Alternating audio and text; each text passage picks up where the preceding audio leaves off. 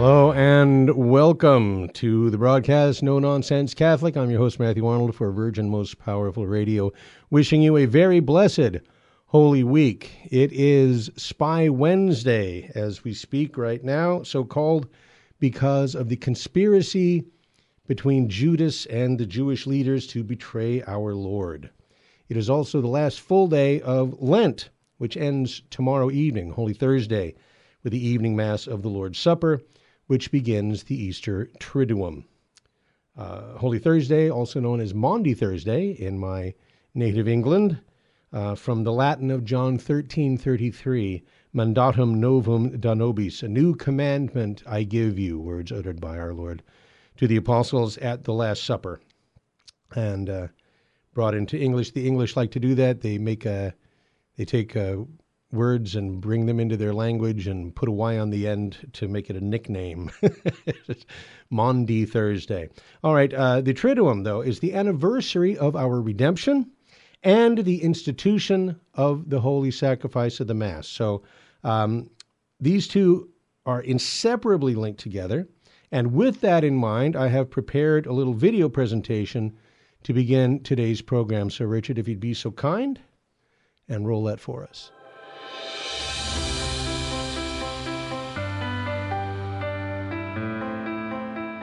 God did not abandon man after his fall into sin, but from the beginning promised him a Redeemer.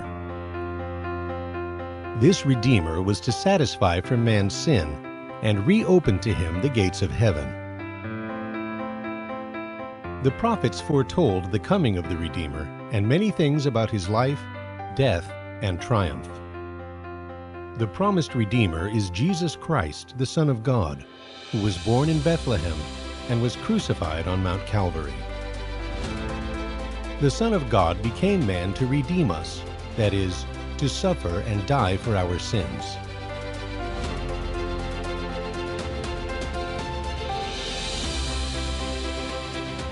By the sin of Adam and Eve, God was infinitely offended. Sanctifying grace was lost to man, and the gates of heaven were closed. By the merits of Jesus Christ, and especially by his death upon the cross, the justice of God was perfectly satisfied. Sanctifying grace was restored to man, and the gates of heaven were reopened. The promised Redeemer not only satisfied for the sin of Adam and Eve, but also for the sins of the whole world.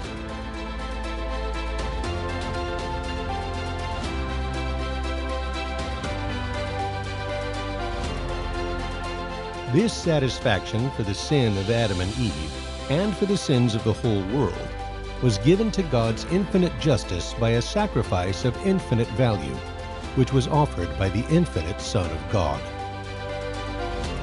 By the sacrifice of the cross, Jesus Christ, the infinite Son of God, paid to the Heavenly Father man's infinite debt of sin. The sacrifice of the cross is the sacrifice of the New Testament perpetuated in the holy sacrifice of the Mass. The holy sacrifice of the Mass is the constant renewal of the sacrifice of the cross. To offer sacrifice means to offer God a visible gift, whole and entire.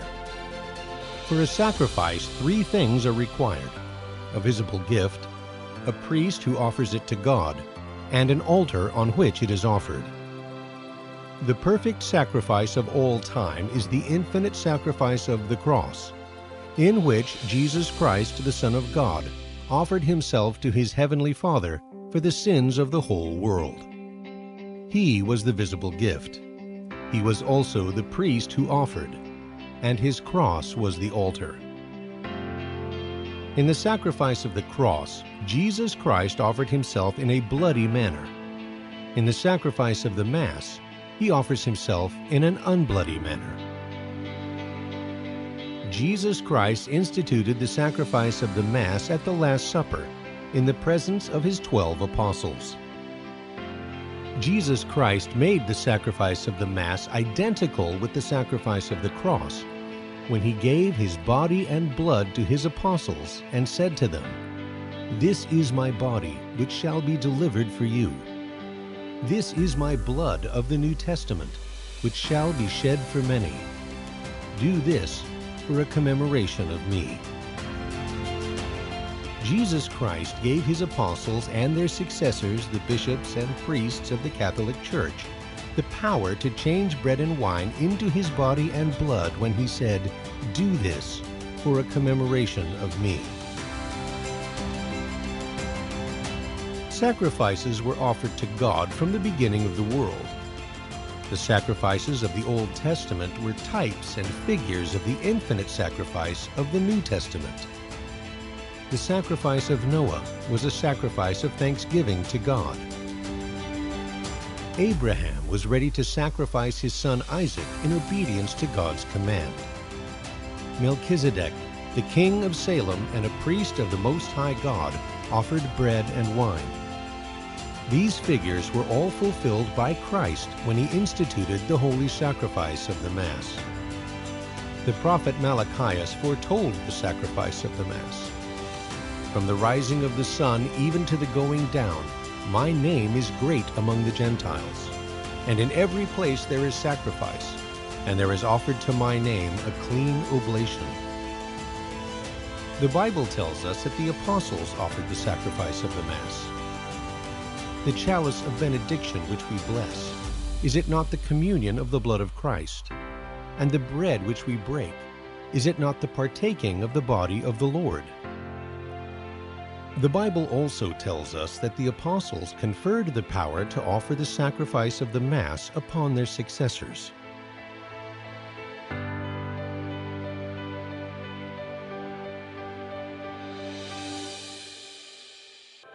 The bishops and priests of the Catholic Church have the power to offer the sacrifice of the Mass because they are the lawful successors of the apostles.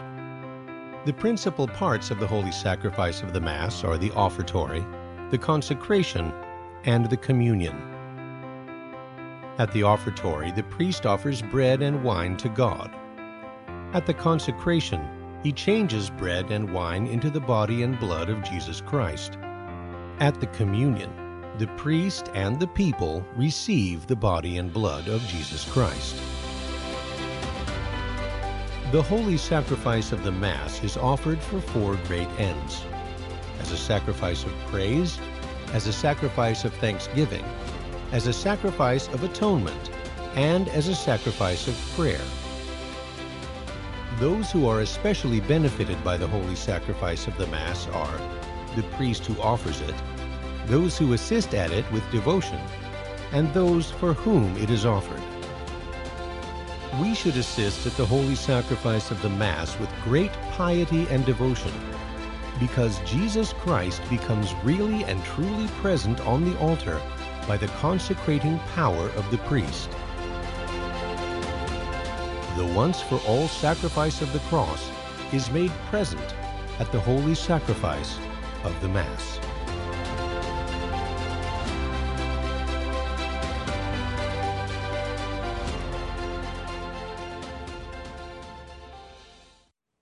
All right. Well, there it is. Now, if you were just listening to the audio, uh, you may have noticed a couple of pauses in the narration. That's uh, where I put scripture verses up on screen, but didn't read them out uh, because it's not part of the, the uh, narrative proper. So if uh, if you just heard the audio, you're interested in seeing it, um, there'll be a link to the video in the show notes for uh, today's podcast. I also shared it on our VMPR Facebook page this morning. So you can check it out there, or you can go to nononsensecatholic.com, click on videos, and you'll find it in the apologetics playlist. So the Easter Triduum, it's the it's the uh, Mass and the Cross. The uh, the word Triduum comes from the Latin for three, and it's counted from you know it's three days, counted from Holy Thursday evening to Good Friday evening. That's day one, and then continuing through Holy Saturday, culminating in the Easter Vigil Saturday evening. That's day two, and then concludes um, with, you know, goes through Easter and concludes with the evening prayer of Easter on Easter Sunday. So that's day three. And although it's chronologically three days, all of the events from the Last Supper to the agony to the Passion to the crucifixion to the burial and the resurrection, all of this constitutes one great liturgical celebration. And it begins and ends with the priesthood, which is instituted at the Last Supper when Christ gives the apostles to the power to change bread and wine into his body and blood, and it's fulfilled uh, then when Christ gives the apostles the power to forgive sins on Easter Sunday evening. Now, Holy Week, of course, um, began with Palm Sunday, the gospel for Palm Sunday, uh, the account of our Lord's Passion, just far too much, obviously, for a single podcast. So this year, I wanted to zero in on uh, uh one potential thing, or, or one single thing, which is a comparison of the denial of Peter and the despair of Judas. Because you have with uh, you know with Peter you have his denial and then his his repentance and his conversion and with with Judas you have his, his repentance, his confession, uh, even satisfaction, but ultimate despair. And so we're going to compare those two things as we find them in Matthew 26 and Mark 14, Luke 22, and John 18, all four Gospels. And that's important too because we understand that Peter is such an important uh, figure in the New Testament. He's, he's mentioned by name almost 200 times, always heads the list of the apostles for obvious reasons because he's, he's the prince of the apostles. He's the leader of the apostolic college. And Judas, of course, is always last. And for the same reason that he was the one apostle of them all who was lost. So, all of that and more when we come back with lots more No Nonsense Catholic right here on Virgin Most Powerful Radio. Stay with us.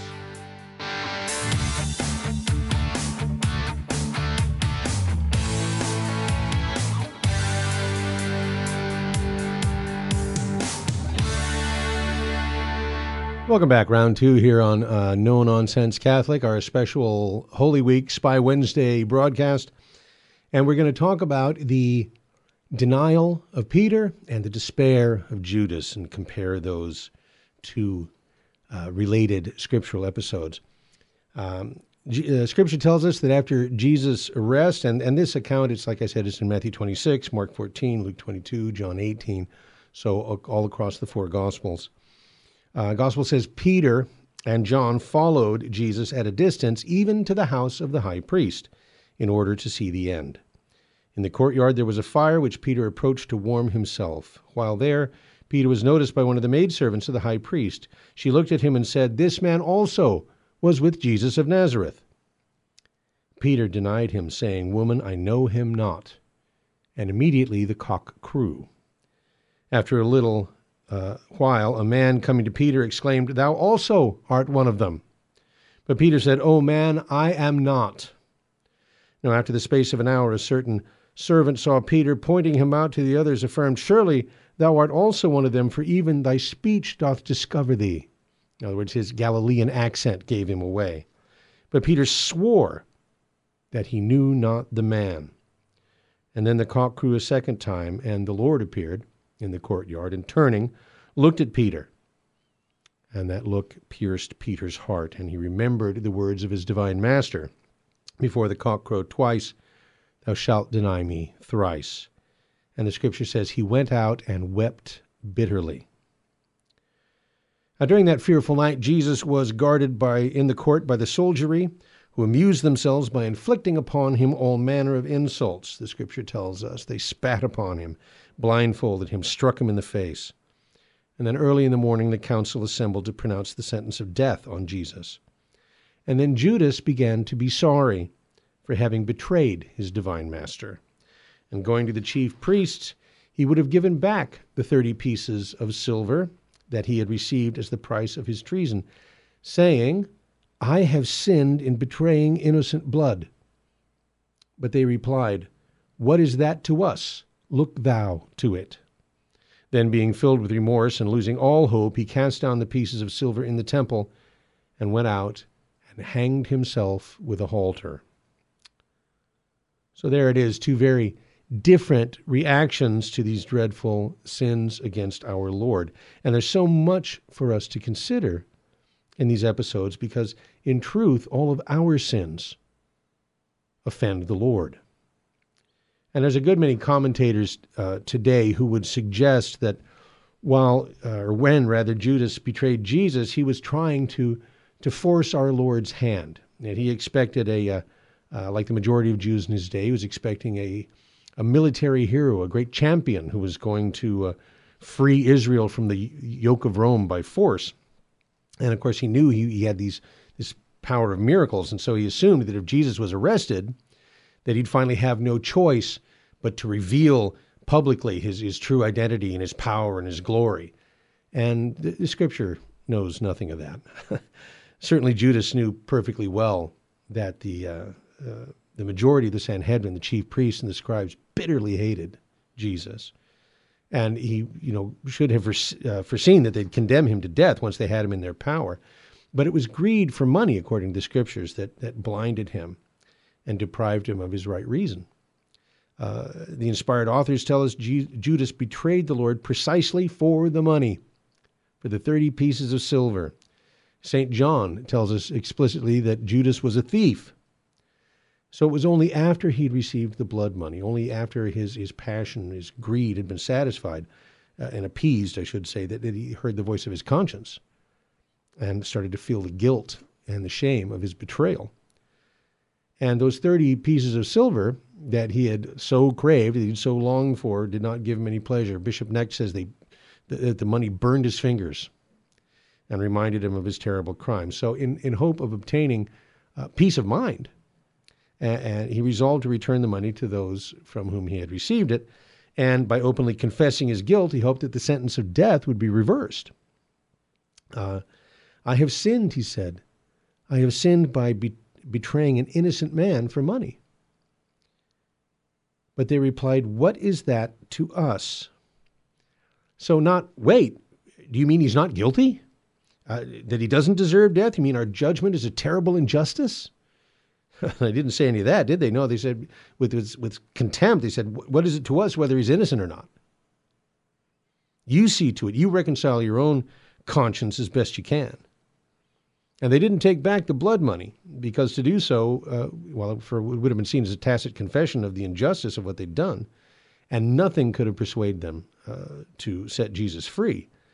So when Judas saw that there was nothing that he could do to change the consequences of his betrayal, he fell into despair and he hanged himself. He committed the sin of suicide and crowned a, a criminal life by a criminal death. In the book of Acts 118, it says that the, the well, what it says is being hanged, he burst asunder in the midst and all his bowels gushed out. That's St. Peter talking. Uh, and some figure that perhaps the, the rope that he'd hanged himself with broke. Or uh, I think there's been conjectured, conjectured that his body was just left there until, you know, the, the natural process of putrefaction, he, he just he burst open. So, okay, that's you know, a terrible image. So let's take a step take a step back. Uh, on Holy Thursday, when our Lord said to his disciples, "All of you shall be scandalized in me this night," Peter refused to even admit the possibility in his own case. He said, "Although all shall be scandalized, I will never be scandalized." And in spite of his protest, our, our Lord then distinctly tells him, Today, even in this night, before the cock crowed twice, Thou shalt deny me thrice. And so, of course, it came to pass. And once again, our Lord proved himself to be omniscient, which is to say, to be God, because he knew beforehand exactly how many times and exactly at what hour Peter would deny him. And even though he couldn't possibly have seen with his physical eyes, you know, at the time of his trial, what was happening in the courtyard uh, in the high priest's house, he knew what was happening, exactly what was occurring. Now, it was out of the fear uh, of men that Peter lied three times and denied his faith. The third time, he even swore falsely. So his sin, the sin of Peter, grew and it became more serious, it became worse, more grievous every time he committed it. You know, at his first denial, he simply says of the Lord, I know him not. And the second time, he says, I know not the man. So disavowing any connection with Jesus as though it were disgraceful. Oh, I don't I know not the man. And the third time he confirms that with an oath. He swore he didn't know him. And and he you know contemptuously calls his Lord and Savior that man, the man, as though he didn't even know his name. And this is the same Peter, remember, who just a few hours before said, I will never be scandalized. I will die for you. I will lay down my life for you. Now, there were certainly some mitigating circumstances. I mean, Peter was, was thoroughly exhausted. He was overwrought. He was confused. He was frightened, uh, certainly half out of his mind with grief over the stuff that had already happened that terrible night, much less what was coming. And on top of all that, the moment that he joined the company of those around the fire in uh, the high priest's uh, courtyard, he was in very real danger. And so, in his denial, he didn't sin from malice, but from fear, uh, from panic, and, and from weakness. And he didn't lose his faith, but outwardly, he did deny it. And so, what caused Peter's fall? Why? Well, first off, it's because he didn't, you know, it's, it's all, it's basic theology 101. He didn't avoid the near occasion of sin, right? At the time of his, his fall, he was associating with the enemies of Christ. Certainly, if he left their company, even perhaps after his first denial, even then, he wouldn't, uh, at least he wouldn't have fallen so far, fallen so low. Book of Ecclesiasticus uh, 3.27 says, He that loveth danger shall perish in it. and secondly, he didn't pay enough attention to our Lord's warning. Uh, he said to him, you know, that night, Simon, Simon, Satan hath desired to sift you as wheat. And he said, uh, This night thou shalt deny me thrice. So he, he wasn't paying to, attention to what our Lord was saying and trusting in himself too much. The wall shall be scandalized, yet not I. I will lay down my life for thee, he says. And I submit to you that when he said those words, he meant them. Uh, Peter had a very firm faith in our Lord and he loved him very much. But he should not have forgotten that he was a mere mortal. He's a weak man, and without God's grace, he could not remain faithful. In fact, just a short time before, when they were walking up the Mount of Olives, Jesus had said to, to them, Without me, you can do nothing. So, so Peter fell, therefore, it was a combination of things overconfidence, neglecting Jesus' exhortation in the garden that, that very night watch and pray that ye enter not into temptation. And then and and Peter's fall should be a warning to avoid bad companions and the occasions of sin, to remember our weakness and our instability, and not to trust too much in ourselves, but rather to humbly ask for the assistance of God's grace. You know, it wasn't without reason that our Lord taught us to pray, lead us not into temptation. Or St. Paul says in 1 Corinthians 10:12, "He that thinketh himself to stand, let him take heed lest he fall." So the conversion of St. Peter that followed was, was the work of the grace of our Lord Jesus Christ. The rooster crowed immediately after his first denial, and so this was intended as a reminder of our Lord's warning and of his own promise to lay down his life for him, but he didn't pay any attention to it. He was too distracted and then he fell deeper into to sin, which just goes to show that an outward warning is of no use without uh, uh, the inward voice of grace. And so, even that second cock crow might not have uh, moved him uh, because he was so distracted if our Lord had not at that very moment appeared and cast his gaze on Peter. Can you imagine having denied Jesus? You know, I don't know him, blah, blah, blah. And then you go, oh, he's, he's standing right there, isn't he? You know, and, and when Jesus' eyes met his, that one look penetrated Peter's soul, gave him the light to see how he had fallen and how grievously he had sinned, and his heart, and more importantly, his will, were moved. And he detested his sin and he bitterly repented of it. So he corresponded with the helping grace that was given to him. He opened his heart to it and obeyed its promptings and was therefore converted. Remember, that's what Jesus had said Simon, Simon, Satan hath desired to sift you as wheat, meaning all you, all the apostles. But I've prayed for thee, Peter, that once thou art converted, confirm thy brethren. So um, he obeyed the promptings of grace and was converted. But Judas was also given a great grace there in the Garden of Gethsemane, but he resisted. And as a consequence, he perished in his sins. You know, remember when when uh, uh, Judas appeared and said, "Hail, Rabbi," and kissed him, what our Lord responded: "Friend, whereto art thou come? And that has a deeper meaning than it might appear uh, on the surface. So we'll talk about that and lots more when we return with uh, uh, part three, I guess, of No Nonsense Catholic here on Spy Wednesday, Holy Week, Virgin Most Powerful Radio. Stick with us, and we'll be right back after these messages.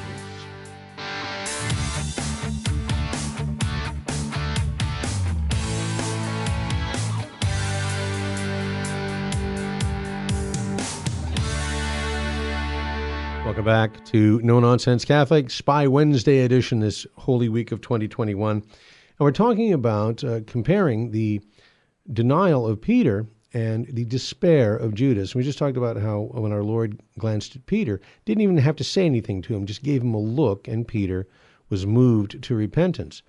But now we remember back when Judas betrays him in the Garden of Gethsemane. He's arranged with the Sanhedrin that they would send soldiers and temple guards with him and that he would show them where Jesus and the apostles uh, were staying, and that he would come up to Jesus, point out Jesus to them by, by greeting him with a kiss. And so he appears, Judas appears in the garden, says, Hail, Rabbi, and kissed him. And Jesus said to him, Friend, whereto art thou come? Now, most modern translations render Matthew 26:50 as, Friend, why are you here? That is, you know, uh, why have you come here? What have you come here to do? Uh, obviously, Jesus knows that already. Uh, uh, and but why are you here? That would be wherefore art thou come? And he says, Where to art thou come? So there's another layer of meaning here, which is often the case in St. John's Gospel. There is a sense in which this uh, Jesus is not asking, Why have you come here? but rather, What have you come to? He's pointing out Jesus or Judas's rather betrayal of him, and that he knows he's being betrayed, and he's giving him an opportunity to repent. And of course, we know he he didn't. Now compare that to the repentance of Peter, which is both you know was genuine and and supernatural. You know, his soul so grieved over his denial, that Scripture said that he wept bitterly. He shed these tears of contrition, and his contrition was genuine, but it was also supernatural uh, in this sense, in that it is a, a biblical example of perfect contrition. Uh, he wasn't sorry because he thought, oh, I'm going to go to hell because I betrayed my Lord. He's sorry purely because his sin had offended his beloved Savior, his beloved Lord, and also because not because of the consequences to him, but the consequences to Jesus, that his, that his betrayal had increased our Lord's sufferings. Because you can imagine, uh, you know, of all our Lord's suffering, how how it must have pained him that Peter, this this highly favored, uh, this chosen apostle, should be ashamed of him and should deny him in such a cowardly way. And Peter repented of his fall uh, from from perfect love for his divine master, uh, uh who's you know obviously the Jesus, the countless benefits and graces that Jesus had given him, he had betrayed them, and you know repaid them with such uh, just base ingratitude. And that's, you know, when you look at the Douay Catechism of 1649, right, this is a time when Catholicism was outlawed in England. And the, the priests had been banished from the country. They're living in exile in Douay in Flanders, and where they, you know, they produced the Douay-Rheims Bible in English for, specifically for the English Catholics. And then they also produced in 1649 an English Catechism which is I mean, it's, it's, terrific. It's on it's online. You can find it uh, in PDF form. It's in public domain, obviously, from the 17th century, but it gives uh, this wonderful Q and A catechism, and it's and it's very apologetic oriented. It's full of scripture, and at one point it says, "Are we obliged, as Catholics, to stand up for our faith, even if it means?" That we could lose our, our popularity or our, our position or our property or even our life and the answer is yes, because of what we owe to Jesus, because of the gratitude that we, we owe him for his many benefits and graces. Also, there's another example here that, that, that should, you, should you or I have the misfortune of falling into mortal sin, that we should do penance at once, like Peter did, just to immediately stir up this perfect contrition in our hearts. And another thing about Peter's repentance is it wasn't passing the way our, our pen, uh, repentance so so often is. You know, according to tradition, Peter's sorrow for his sin uh, oppressed him his whole life. Every time he heard a rooster crow, it would uh, it would you know stir up that sense of contrition over his sin. That he said his eyes were always red with weeping. If you ever go to the traditional mass, you see the vestments there. There's a vestment that they don't wear in the Novus Ordo anymore. I don't know why. I don't. I, I don't have any evidence that it was ever officially suppressed. But you never see the priests in the Novus Ordo wearing a maniple, right? The maniple is a strip of cloth uh, that's the same color and material as the other vestments, but it's worn over the left arm. And you will hear people say, well, the maniple uh, was originally uh, a towel that they, the priest would hang it over their arms because, you know, you're saying mass and it gets hot and that, and you'd have something to wipe your brow with, so to speak. Um, well, people, you know, priests still get hot. And how is it that it that it morphed from a, a, a handkerchief to to get the sweat off your forehead into this ornate piece of vestment? And I'll tell you why, because I read books that are written before Vatican II. And the tradition is that the maniple, it wasn't about getting sweat off your brow, it's because it was Peter. Peter said Mass with a towel over his arm because he couldn't get through Mass without weeping. He couldn't, uh, you know, make present the, the, the sacrifice of the cross and, and the events of, of uh, the, the Last Supper without remembering his denial of Christ and it was it was that that maniple represents the uh, the towel that with which Peter would wipe his tears, and that's why it was enshrined in the vestments. Okay. The point is that all of his life long he worked for the glory of Jesus Christ, the salvation of souls. He unceasingly preached the gospel until at last he gave up his life for Jesus. Peter, as we know, was crucified and crucified upside down because he didn't feel worthy to be crucified the same way Jesus was. So his fall was great, but his penance was much greater still. And by his perfect contrition and his lifelong satisfaction, St. Peter has become a model of a penitent sinner, uh, up with, with Mary Magdalene as, as the great models. Uh, Peter, the priestly model, and Magdalene, the model of the layperson. Now, all of this also shows us something important about the compassion of our Lord Jesus Christ. That in the midst of his sufferings, being tormented by his enemies, unjustly condemned uh, to death, that he didn't think about himself, but thought of Peter and sought to recall him and convert him by his grace. Reminds me of his last words on the cross Father, forgive them, for they know not what they do. Eli, Eli, lama sabachthani. He, he, quotes Psalm 21 to, to, to give this last chance, you know, this last ditch effort to, to those who were surrounding the cross. He's going, Look, this is the scripture being fulfilled right before your eyes. And they were so blinded, of course, he's saying, Listen, I think he's calling for Elijah. Let's, let's wait and see what happens. but in the midst of all of that, he asks pardon for his enemies. He doesn't upbraid Peter, he doesn't punish him. That one look of compassion uh, is enough to make Peter acknowledge his sin and at the same time enkindle in him the hope of forgiveness.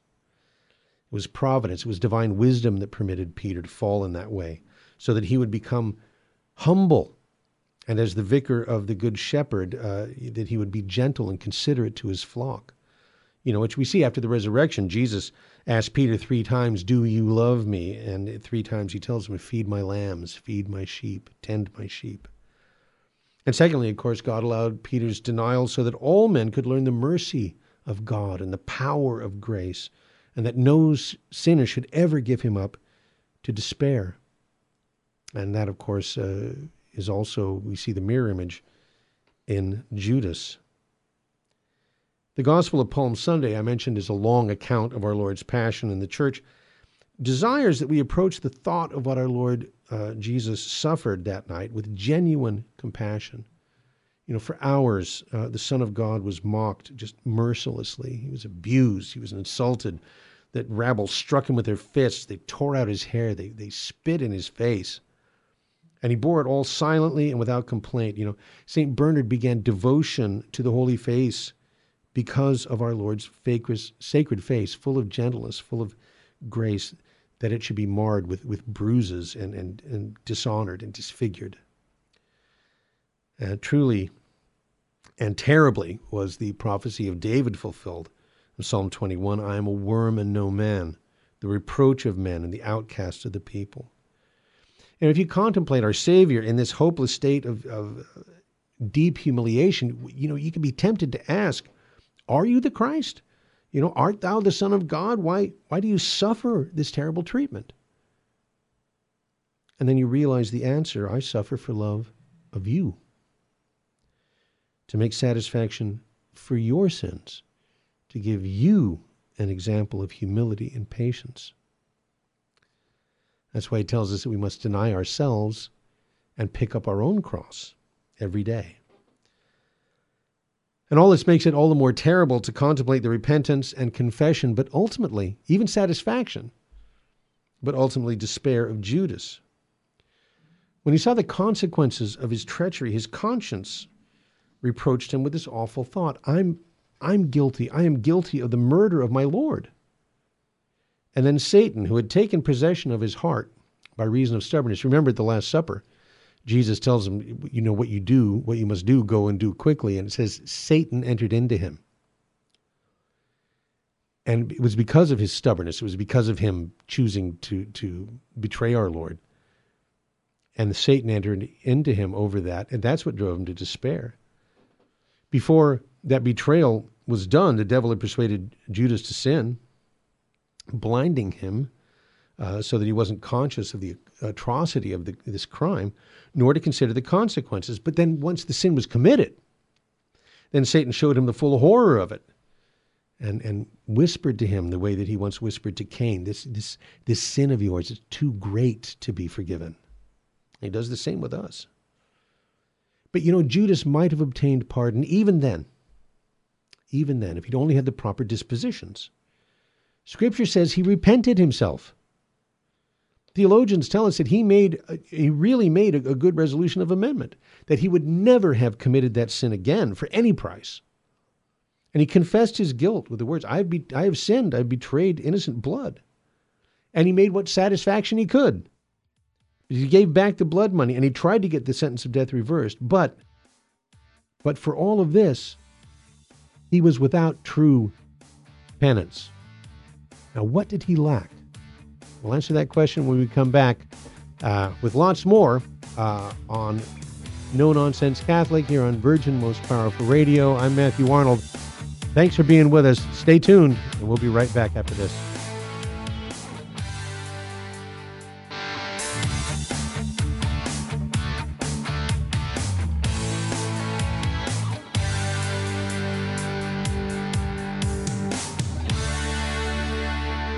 Welcome back, No Nonsense Catholic. Man, this hour has flown by. We're talking about the despair of Judas and how he might have been pardoned even after everything he'd done, except for the one thing that he lacked that he did not have true penance because the sorrow of Judas was lacking in hope. And that kind of sorrow doesn't lead back to God, but leads to despair and to eternal separation from God. Judas's sin in betraying our Lord was a terrible, grievous, mortal sin. But the worst sin he committed was not betraying our Lord, but despairing of his mercy, despairing of the grace and mercy of God. His first sin might have found forgiveness, but there exists no forgiveness for the sin of despair, because the person who despairs of God's pardon denies the infinite mercy of God and cannot therefore benefit by it to despair of God's mercy. That's that's the one of the sins against the Holy Ghost. Jesus said uh, of these sins that they will not be forgiven either in this life or in the next, the world to come. And Jesus, or Judas's rather, confession of sin didn't do him any good. You know, if he'd thrown himself at our Lord's feet and, and confessed his guilt to him and implored his forgiveness, full of confidence in his Savior, the way we should go to confession, you know, because we know him to be the God of love and mercy, just as Judas did. He won't most certainly have obtained that mercy. But as it was, in his despair of God's mercy, he sought consolation from men. And he confessed his guilt merely to the Sanhedrin. And when they rejected him and, and contemptuously and laid all the responsibility on him, his last, uh, his last comfort was taken away. And the burden of his guilt was so heavy that he didn't have the courage to bear it any longer. He felt that he had nothing to hope for from heaven, and he could find no peace on earth, and so he hanged himself between heaven and earth and added to the crime of deicide the crime of suicide. Now, the church does not condemn those who commit suicide because we cannot know for certain their mental state. We can't know uh, what factors might lessen their culpability. As it is, you know, I mean, the, all the conditions for a mortal sin have to be present. And so we commit them to God's mercy because we don't know their interior state. But suicide is, is a mortal sin against the fifth commandment. It remains a terrible sin. Also, uh, the despair of Judas shows us how continued resistance to grace leads to eternal ruin. You know, our Lord chose Judas to be an apostle. And no doubt he was full of good intentions and, and worthy of the choice. But by degrees, he became the cause of great sorrow to his master, you know, as his passions gained more dominion over him. And, and Jesus bore with him and warned him solemnly and repeatedly. And when, a year before his death, just after he had promised the Blessed Sacrament, right, at the synagogue in Capernaum, our Lord gave his apostles the choice whether to leave him or not. And Peter, in the name of the others, confessed his faith in him as Son of God and pledged his allegiance to him. But Jesus answered, Have I not chosen you twelve, and one of you is a devil? And with those words, of course, he was alluding to Judas, and he distinctly pointed out that he would be unfaithful to him, that he'd be a tool of the devil. But Judas kept up the pretense, you know, he, he stayed with Jesus, hoped to turn his following of Jesus to his own advantage. And when he lost all hope of an earthly Messiah, when he realized he's not going to be this conquering hero, and therefore his own dreams of, of power and riches, uh, you know, were lost, he compensated, himself for his disappointment by frauds and, and thefts. John tells us how he would rob the common purse of the apostles. And so he persisted in sin and he abused the, the patience and the gentleness and the love of Jesus and instead of being moved by grace and converted, he continued in this evil mode of life. And, and part of the reason that he's an unworthy apostle is that he believed, you know, because his master was so kind that he could just go on sinning with impunity. And he sinned, therefore, against the goodness and mercy of the Lord. That's there's a name for that. It's called presumption to, to, to sin with impunity because all oh, God's so kind. Right? How many Catholics have you known? I mean, even before the pandemic, that, that hardly ever went to, to Mass. Now, you know, and they know that's a sin against the third commandment to miss Mass of your own fault. You say, don't you know that that's a, that's a, mortal sin? They say, oh, no, no, it's okay. God knows my heart. Right? That, that doesn't really apply to me. God knows what's in my heart. Or, or, or the, those who rarely go to Mass, but when they do go to Mass, always go to communion although they never go to confession. You know, don't you know? Don't you don't you realize what St. Paul says about a person who receives the body and blood of our Lord unworthily? That he literally eats and drinks judgment upon himself and says, Oh no, I don't worry about that. God is merciful. My God would never condemn me. God knows what's in my heart. And you know, what can you say to that except God does know what's in your heart, and it's a sin to presume on his mercy. And you look at Judas. Presuming on God's mercy, he sins against the goodness and compassion of our Lord. He sinks deeper and deeper, and until at last he sells him, the price of a slave, 30 pieces of silver, and the, at the same time barters away his own soul. And when he realizes the consequences of his treachery, his presumption, just like that, changes to despair. God's mercy is indeed infinitely great. But callousness, wickedness had grown so large in the heart of that of Judas by reason of this long course of, of deceit and hypocrisy, he had lost all sense of, of what's great and noble. You know, uh, he couldn't form the idea of God's infinite mercy, than which nothing greater or more noble can be imagined. And so it was that this once beloved and chosen apostle of Jesus became, in the words of St. John, a son of perdition. According to Acts 25, 125, he, he went to his own place, which is a euphemism. Uh, uh, we also use another, another euphemism. We call it the other place. Jesus, not so euphemistic, he called it the eternal fire prepared for the devil and his angels. Gehenna, hell. Now, I know sin's not a popular topic these days, uh, but, you know, it, we do have Lent for a reason. And listen, the holy name of Jesus means Savior. And he came precisely to save us from our sins. That is what Holy Week is all about. And Judas is the preeminent biblical example of the danger that comes from losing the sense of sin. And we can learn from his dreadful example how sin bears two aspects. Before it's committed, sin seems pleasant and attractive, and, and, so the, the, the foolish sinner scarcely fears it at all. Rather, he expects to be made happy by it. I'm going to indulge in these pleasures even though I'm, I know they're forbidden because that's what's going to make me happy. I'm going to follow my bliss. That's the way to live. But hardly is the sin committed, then it shows its true colors, which are horrible.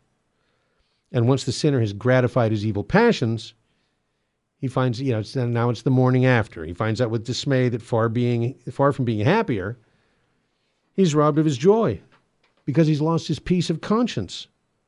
And then he bitterly reproaches himself, "Oh man, what was I thinking?" For only now does he perceive that sin is in fact the greatest of all evils. And that's how it was with our first parents, and that's how it was with Judas. And there, but for the grace of God and the saving sacrifice of Jesus Christ, go you and I.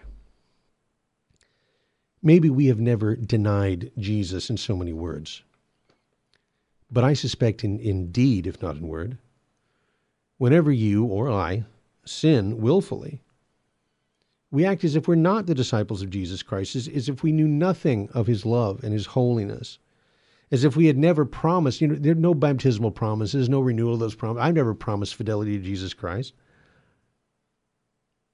When, of course, we have. But if you become like Peter by our sins, we can also be like him by our penance. Have I ever, and this is the question, have I ever bewailed my sins as bitterly as St. Peter. Now we're coming up on Holy Thursday, and this year I urge you to take time to contemplate how during that long night your Savior was the object of ridicule uh, and the abuse of vulgar and vicious men. He was ill treated, he was scoffed at, loaded with insults and humiliations. And remember that Jesus, who bore all of this for love of you and for love of me, was and is the incarnate Son of God. Take this time to renew your baptismal promises that you will always love him, that you will never despise his holy commandments. And if it is ever your misfortune to fall into a mortal sin, do not follow the example of Judas, who lived in a state of sin until he became hardened by it, but follow the example of Peter, who immediately repented and was converted for good and all. Never sin by a presumptuous confidence in God's mercy, for by the very fact of his being so infinitely good and merciful, that ought to be enough to make us love him with our whole heart and keep us from ever offending him through our own faults. And that, my friends, is no nonsense. Now, only have a few minutes remaining. I had intended, I didn't, you know, of course, my uh, commentary on the scripture has a tendency to to grow longer and, as as it proceeds. But uh, I had hoped to uh, share chapter 12 from the second book of the Imitation of Christ, which is the royal way of the Holy Cross. So I'll just give you a couple of, of words from that. Um, he says, this is Thomas Kempis, he says, To many, this seems a hard saying Deny thyself, take up thy cross, and follow Jesus. But it will be much harder to hear that last word, Depart from me, you cursed, into everlasting fire. For they that at present willingly hear and follow the word of the cross shall not then be afraid of eternal condemnation. The sign of the cross will be in heaven when the Lord shall come to judge. Then all the servants of the cross, who in their lifetime have conformed themselves to him that was crucified, shall come to Christ their judge with great confidence. Think about that. That's that's Catholic prophecy that that the sign of the cross will appear for all to see before the final judgment. And when I look at that cross, am I going to say, Alleluia, Jesus has come to save the world? Or am I going to say, oh no, Jesus has come to save the world? And so I, I leave you with these, these final words. There's a, a wonderful prayer for fortitude. And uh, I just pray it right now, Father, Son, and Holy Ghost. Amen. Dear Jesus, lay your wounded hand upon my weary head and teach me to have courage in the paths that I must tread. Bless me and bless those whom I love, and give us grace to see the crosses bravely borne by us will keep us close to Thee. Amen. Well, have a wonderful rest of Holy Week. Have a very blessed Easter. And I look forward to uh, joining you again next week on Easter Wednesday as we enter into the joy of our Lord. In the meantime, may God richly bless you and your family. Matthew Arnold for Virgin Most Powerful Radio. No Nonsense Catholic.